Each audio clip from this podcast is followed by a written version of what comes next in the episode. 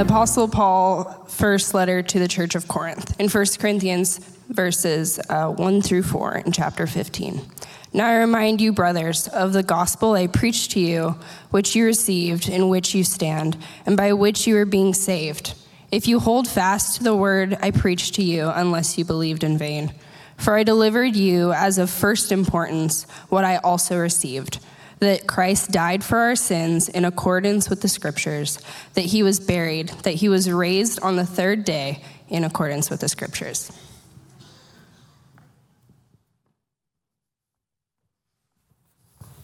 Thank you, Kayla. Good morning. Happy New Year.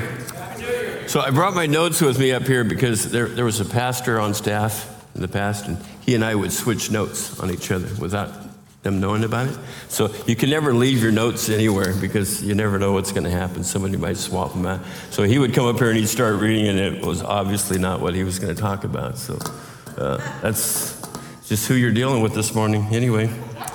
All right. Happy New Year. So uh, you've done well to be here because you could probably come up with a reason not to be here.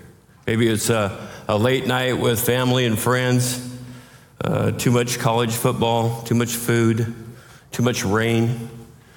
Or maybe you have a neighbor that was ringing in the new year, right? Very loudly. I, I wonder about the guy.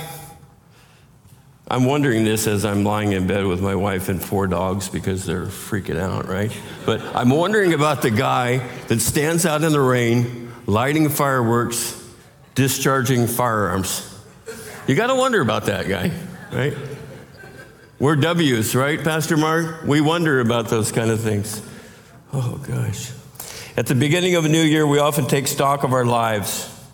We assess our past decisions and consider the trajectory we're on. This is the time we set or reset. Has anybody ever just changed the year at the top of your goals? I've done that, okay. Think about Bible reading plans, Maybe consider being in a community group or getting involved in some type of service. I think January is an especially good time to reflect on what matters most in life, what's really important. So, a few times a year, uh, we bring a message, we, we call it uh, Preach from Your Journal. This is one of those times. And uh, it's, a, it's an honor to be up here to do that. I was talking with a good friend of mine, Dave Johnson, about this, and I said, Do you have any words of wisdom? And he said, don't cuss. So I said, okay. Duly noted. I'll try my best. I work in an oil refinery, so you know how anything could happen, right? But uh, I'll do my best, and I appreciate Dave and our friendship. He's an amazing guy. But, so, how has God been working in my life lately? It's been an interesting year, as I'm sure it has been for you. But in preparation for this message, it became abundantly clear to me that there's a sense of urgency in what I will do with whatever time I have left. On my board at work, I have this amazing quote It's only one life, twill soon be past. Only what's done for Christ will last. You just get to the point where is it really that important? Is it of the temporal or is it of the eternal? So, what is it that I feel a need to be urgent about? I think it's all about relationships, proclaiming Christ, making disciples, loving God, loving others. The problem is our ability to do that is completely wrecked by our brokenness and our sin and can only be rebuilt by Jesus and the finished work on the cross. My conviction of late has been that I'm not intentional about sharing the gospel or living out the gospel. Oftentimes inconsistent in both. And when it comes to sharing, that's odd because I'm very comfortable sharing the gospel. Not everyone is. I'm comfortable with that, but I wonder why I don't do it more often.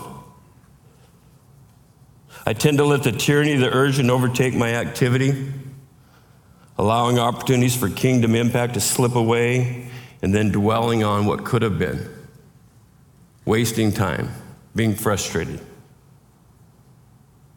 It has to be a daily decision to deny ourselves, pick up our cross, and follow Jesus.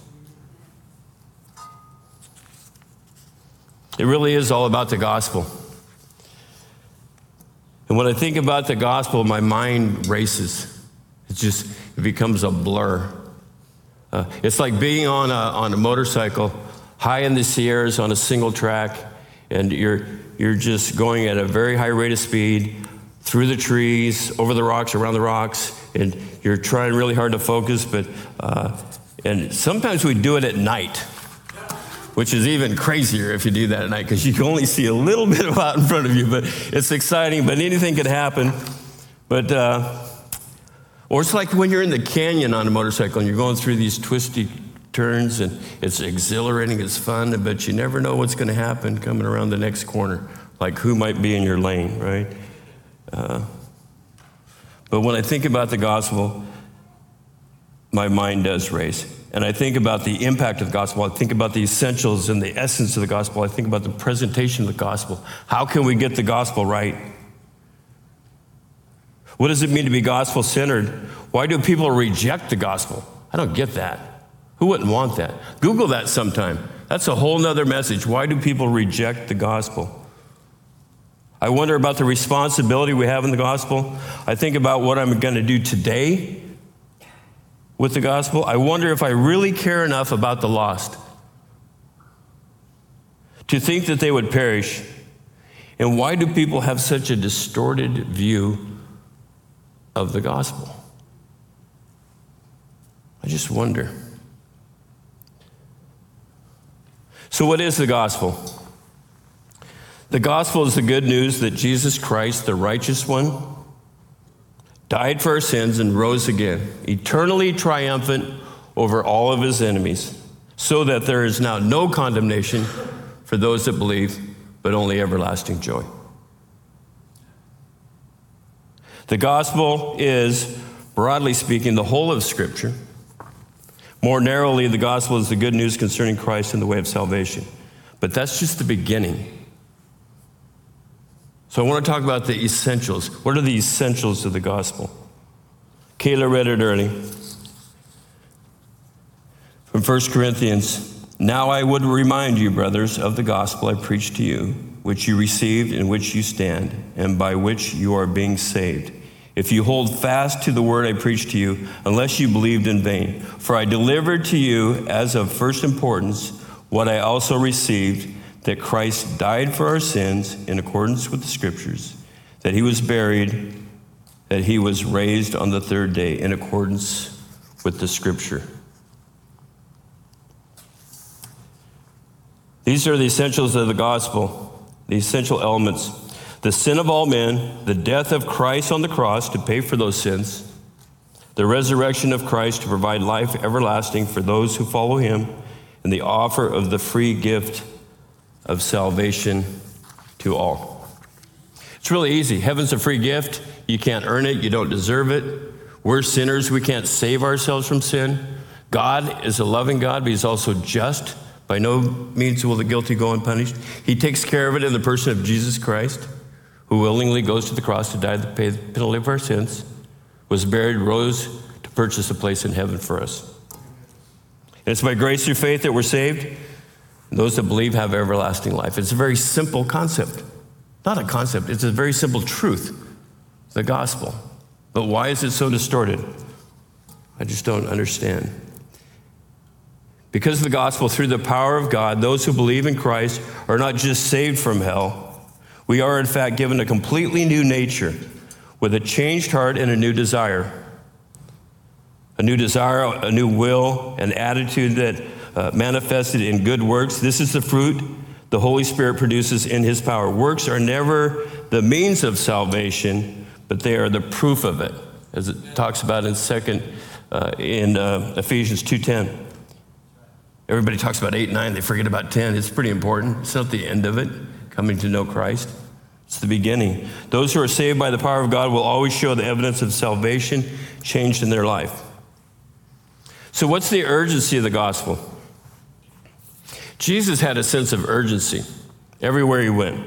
Everything he did. With an incredible compassion for the lost, he loved, he served, healed, gave, taught, and proclaimed the gospel.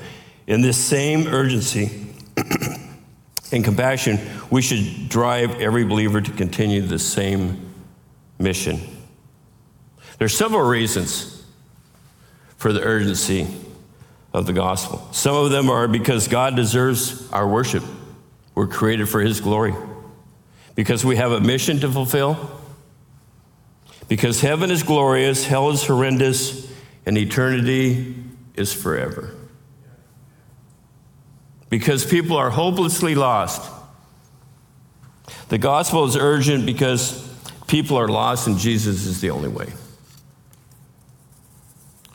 Those around us are seeking fulfillment, hope, purpose, and meaning in all the wrong places. They, they turn to relationships, money, material things, drugs, alcohol, to whatever, hoping that they, that will fix their brokenness and satisfy the deepest longings of their heart. Inevitably, they are left empty, alone, and more broken than before. But we have the words that bring life, meaning, hope, and healing. Jesus is the only answer for those who are hopelessly lost.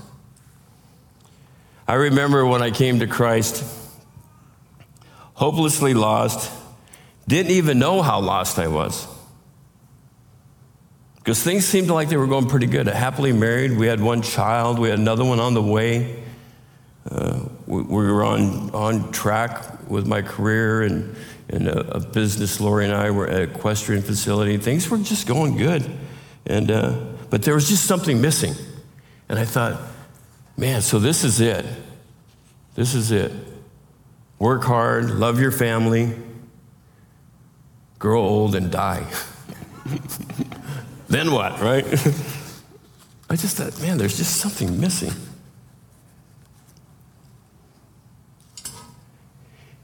And then when I did have ears to hear, finally, the gospel became very clear to me, and it changed my life forever. And that was almost 30 years ago, May 9th, 1993. Another reason for the urgency of the gospel is because life is short and fading. James 4:14 talks about uh, how life is a mist, like a vapor. You're here one minute and gone the next minute.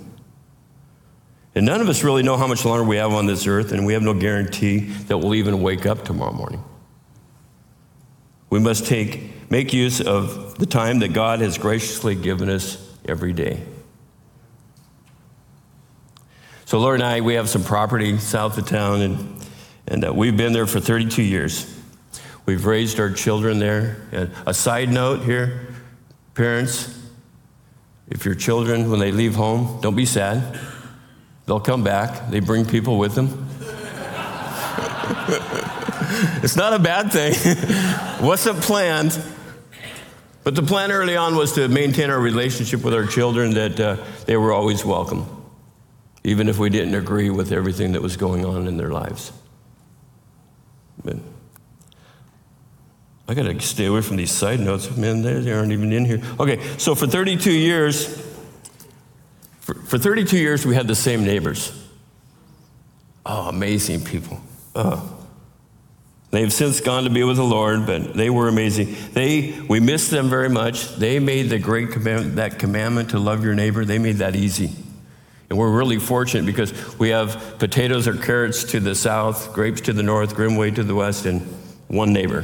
That's a, that's a blessing to have one neighbor. But anyway, great people. But when, when we moved in there, my neighbor was 62 years old. I thought, oh man, he's an old guy, right? Well, now I'm 62 years old, right? So, uh,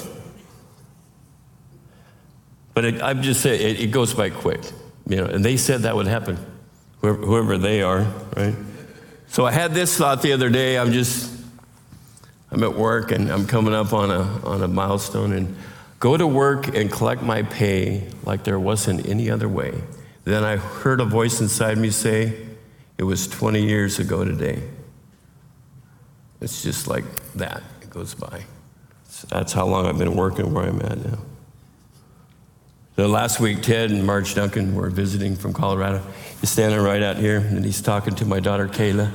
We've all, uh, we've all heard this, and some of us are now doing it. But Pastor Ted, a former lead pastor for years, he's talking to Kate and he goes, Yeah, I remember when you were yay tall. You know, you know how they do that. and uh, it was just uh, like you were maybe two years old, you know, just the other day, 20 years ago. You know, we've all done that, but it goes by fast. For the young people in here, they're going, What in the world is this guy going on and on? But You've been warned. It goes by fast. Yeah. I remember when uh, uh, the point is, I'm just trying to make is that it, it goes by quickly.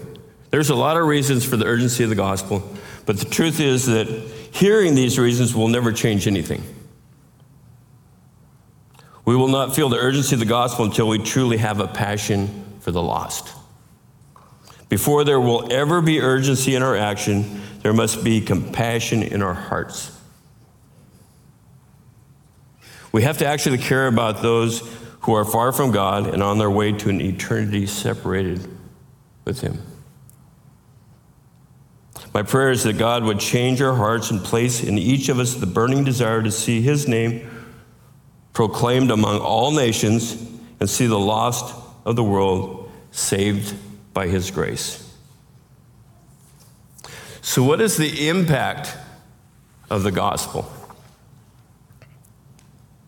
It's what we do with the impact that will determine, or do with the gospel that will uh, determine the impact. It's what we do with it. You know, I, I, I said I, I for this uh, uh, Kern Energy, or rebranding, but Kern Oil and Refining, I've worked for them for years. But last year, we decided we're going to roll out these values. And I was part of the team that was doing that. And, and a lot of work went into it, a lot of making videos and everything. But we rolled out these values. We'd roll out one value a month, and they'd make a big deal out of it, have these big meetings, and there'd be the swag, you know, the, the cups and the hats and the shirts and the backpacks and all that. And these five values teamwork, safety, integrity, excellence, and family. And it's all we talked about. It was a big deal.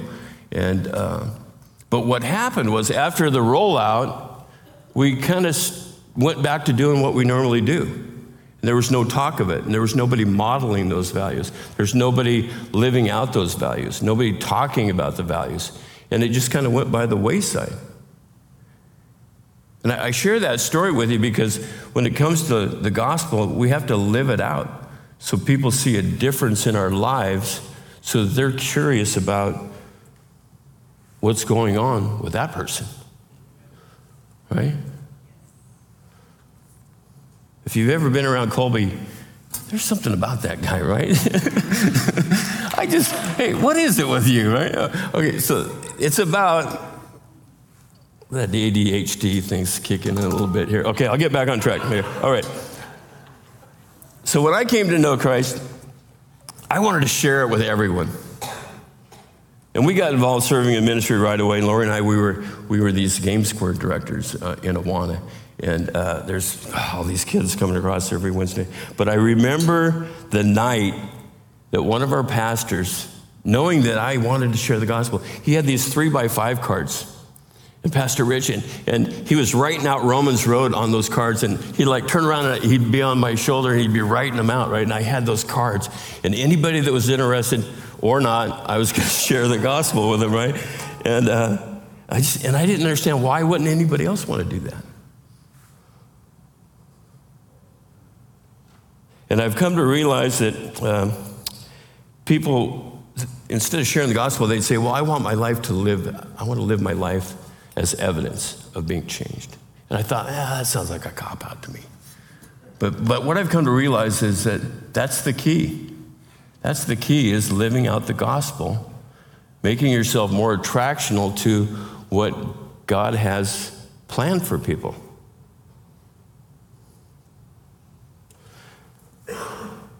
Living it out every day can make an amazing kingdom impact in our sphere of influence, neighborhoods, workplaces, and families.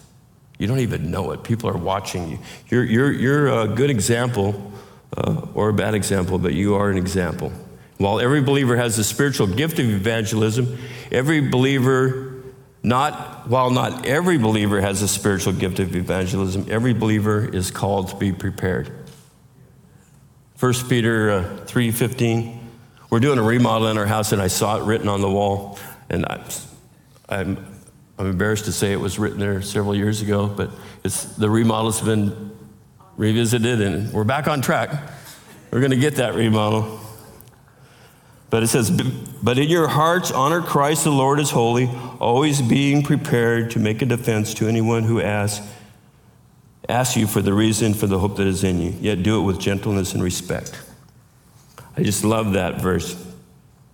Because it's not only what we're saying, it's how we're saying it. Got this friend uh, from work, Freddie Espinoza.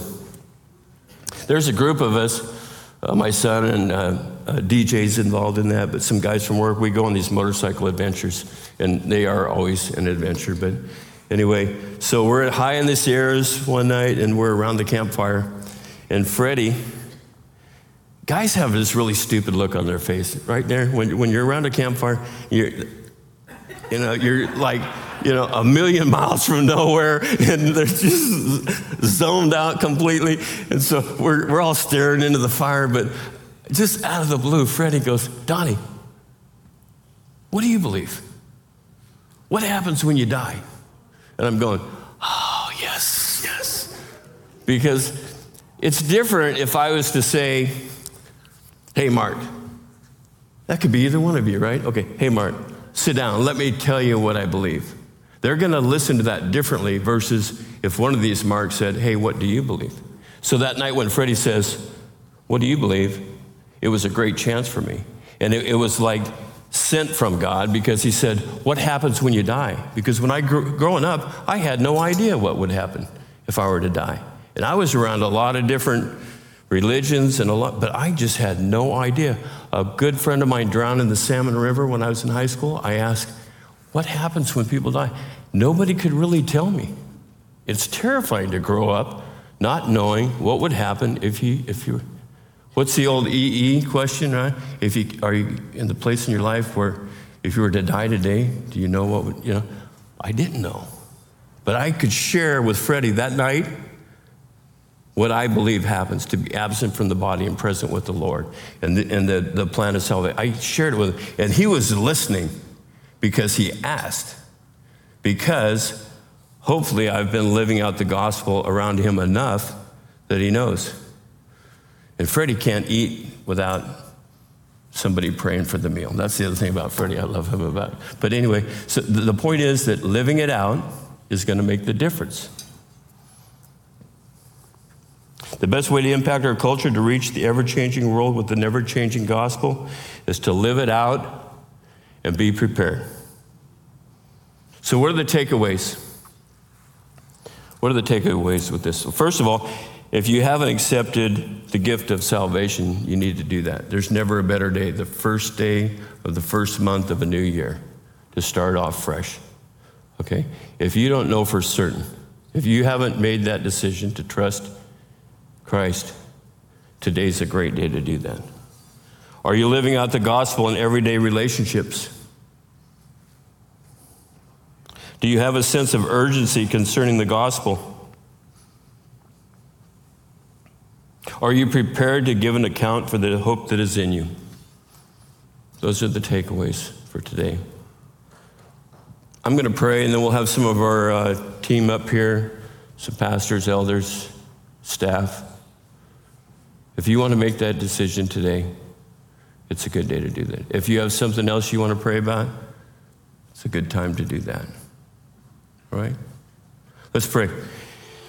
Dear Heavenly Father, we just we just praise you in all things. You are so amazing. We love you. We uh, we pray that all we do brings glory to you. We uh, we confess our sins. It's a new year. It's time to start fresh, start anew. We thank you for your love and your mercy and your grace. We thank you for your many blessings. I just pray that uh, if there's someone that uh, is not sure about what would happen if they die, if they're not sure about the joy that they could have, the, the, the, the uh, peace that surpasses all understanding that you provide, if, they, if they're not sure about that, I, I pray that they would do something about that, dear Lord. I just love you and praise you. Lift this time up to you and thank you for it. And we pray it in Jesus' name. Amen.